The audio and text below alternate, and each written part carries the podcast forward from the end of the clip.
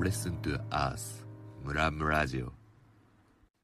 ネットで検索するとしたら、ジョイン移住で検索すると上の方に出てくるのが、多分この移住交流推進機構のホームページになると思うんですが、その中で小林さんはどんなお仕事をこの3年間はい。されてきたんですか？えっとですね、僕、その移住交流推進機構と一応、ほぼ同じ団体、ニアイコールの団体にある一般財団法人地域活性化センターの方でちょっと3年間仕事をしてやってことがあって、えっと、主にやったのが、その活性化センターの方では、えっと、自治体職員とか、あとまあ地域づくりに興味ある方の人材育成ということで、あのセミナーの方をまあ企画したり運営するっていうことをやってきました。うん。そうか。じゃあ、ジョインというよりは、その地域活性化センターはい、そうですね。地域活性化センターの方になりますね。ジョインというよりは。ー、それは、こう、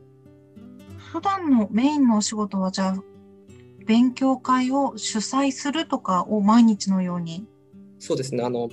活性化センターの職員に対する研修っていうのも、自ら企画するっていうのも仕事の一つに入っていて、あの夕方、えっと6時ぐらいからだいたい1時間程度の、まあ、講演会みたいなあの講師の方をお呼びしてあの講義を行ってもらうっていうのを年間150回ぐらいやってるっていうことがあすごい。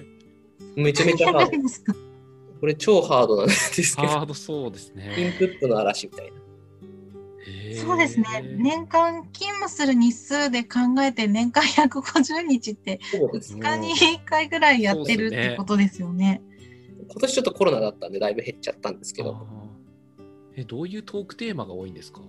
あうん。そうですね、テーマとしては、えっとまあ、毎年そのやるあの枠みたいなのが決まってるんですけども、えっとまあ、本当様々で、中央省庁のあの方からのあの制度の説明もあれば、えっとまあ、地域づくりでえー少し有名になってるあの企業さんの話だったりとか、あと、えっと自治体職員の方でも、なんか面白い取り組みされている方に、まあ、来ていただいてお話しいただいたり、あとなんかたまにすごい尖ってる時はなんかもう居酒屋で知り合った人とか誰か 居酒屋で知り合った人？隣の席の人みたいな。でもなんかそこが意外と面白かったりとかして、まあ、そういう、えっとまあ、とにかく数をこなして1年目はそういう、えっと、自分が興味あることって何だろうっていうところをこう深く掘っていったりとかあとまあ知見を広げていくっていう作業をするのが1年目っていうイメージで、まあ、これにたくさん出てくださいっていうような形でやってますね。へえすごいすごい、すごい。ま、2日に1回セミナーがある。はい、大忙しですね。それがでも1年目で、2年目はどんなことされてたんですか？で2年目も、えっと、僕は業務が少しあの内向きの業務っていうか、うん。内部向けの業務が結構多くて、えっと、僕は地域づくり情報課というところにあの2年目配属になって本当に職員のあの PC の管理とかっていうちょっと内向きのことをしつつ、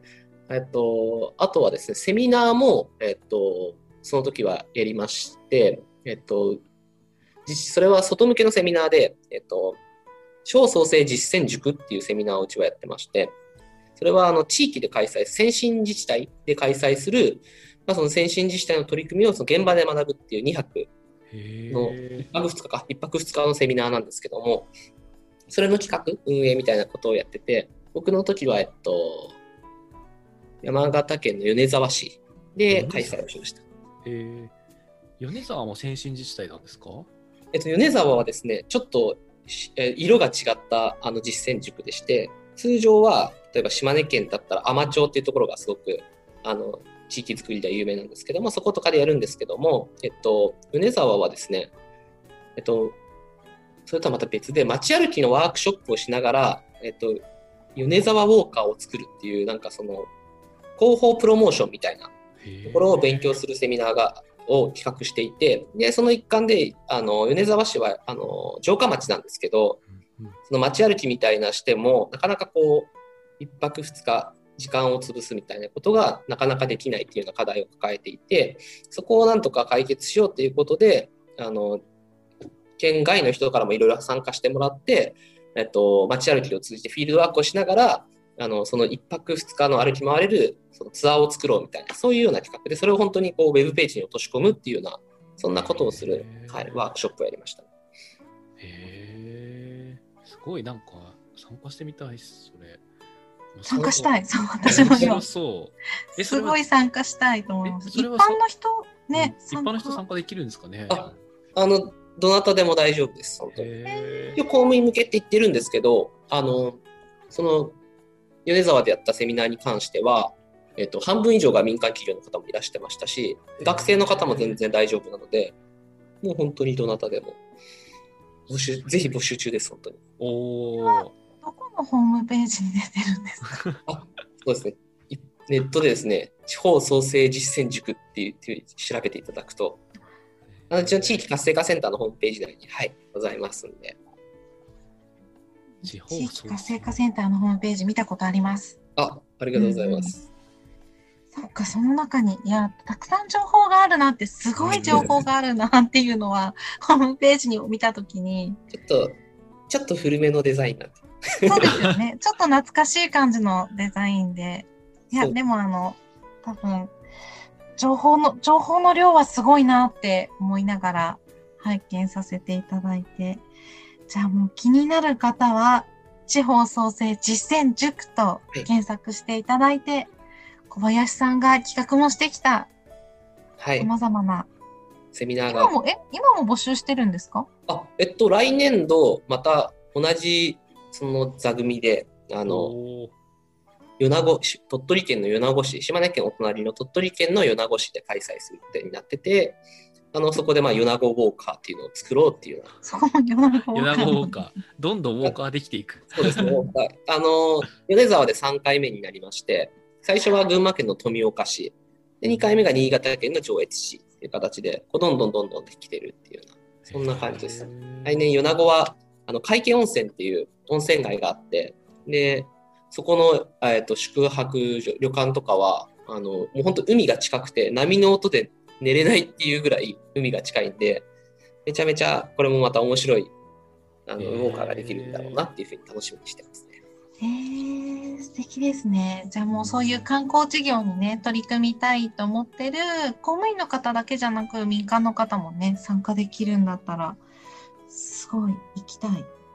うん、ね。参加したいっすよ。ウォーカー作りたいもんって。これ私たち放送するために行きたい場所と参加したいものがただただ増えるっていう、私たちが一番ムラムラしてる番組。そうなんですよ。ちょ、行きてーってなって。はい、そう。あ、行きたい。えー、楽しそうですね。そういうのなんか全然知らなかったですよ、本当に。うん。そうなんです。うちの時期を意外と全然、僕も来るまで地域活性化センターっていう言葉を知らなかったぐらいなんで、本当に意外と知られてないっていうのがなんか私も移住の仕事をしてるときに、パンフレットを置いてくださる場所っていうふうに探したときに、活性化センターの下のなんかこのパンフレットボックスに置かせてもらえるっていうなって、はい、で、一回お邪魔したことがそうですね。ぐらいですね。以前は全国本当にあの1700自治体ぐらいのパンフレットが、パンフレットの種類で2000種類を超えるパンフレットが、その地域活性化センターが入っているビルの1階にあかれていて、すごいですよね。みん届けに行った時に、こんなにあったら 見てもらえないかも、うちの町。どこだろうって思っちゃうって思いながら。でも、ね、誰かに泊まるかなと思って、高橋をそう置いてもらいに行ったなと思ってたんですが。え、今はないんですか？そのパンフレットブースは。そうですね。今は、あの、もうデジタル化ということで、あの、パンフレットコーナーを、まあ、なくして、あのタッチパネルで、えっ、と、全国自治体さんのあの観光とかのホームページに飛べるようにリンクを作っていて、まあ、そこであの全国へあの疑似旅行をしてもらえばいいなっていうふうな形で作ってます。すごいデジタル化が進んでるんですね、そこも。そうですね。もう、やはりあのデジタル化だとあのデータも取れたりっていうこともあるんで、まあ、紙は紙のあの良さっていうのがあったんですけど、まあ、なんだかんだデジタルの波にちょっと乗っかっちゃってるっていう、そんな感じですね。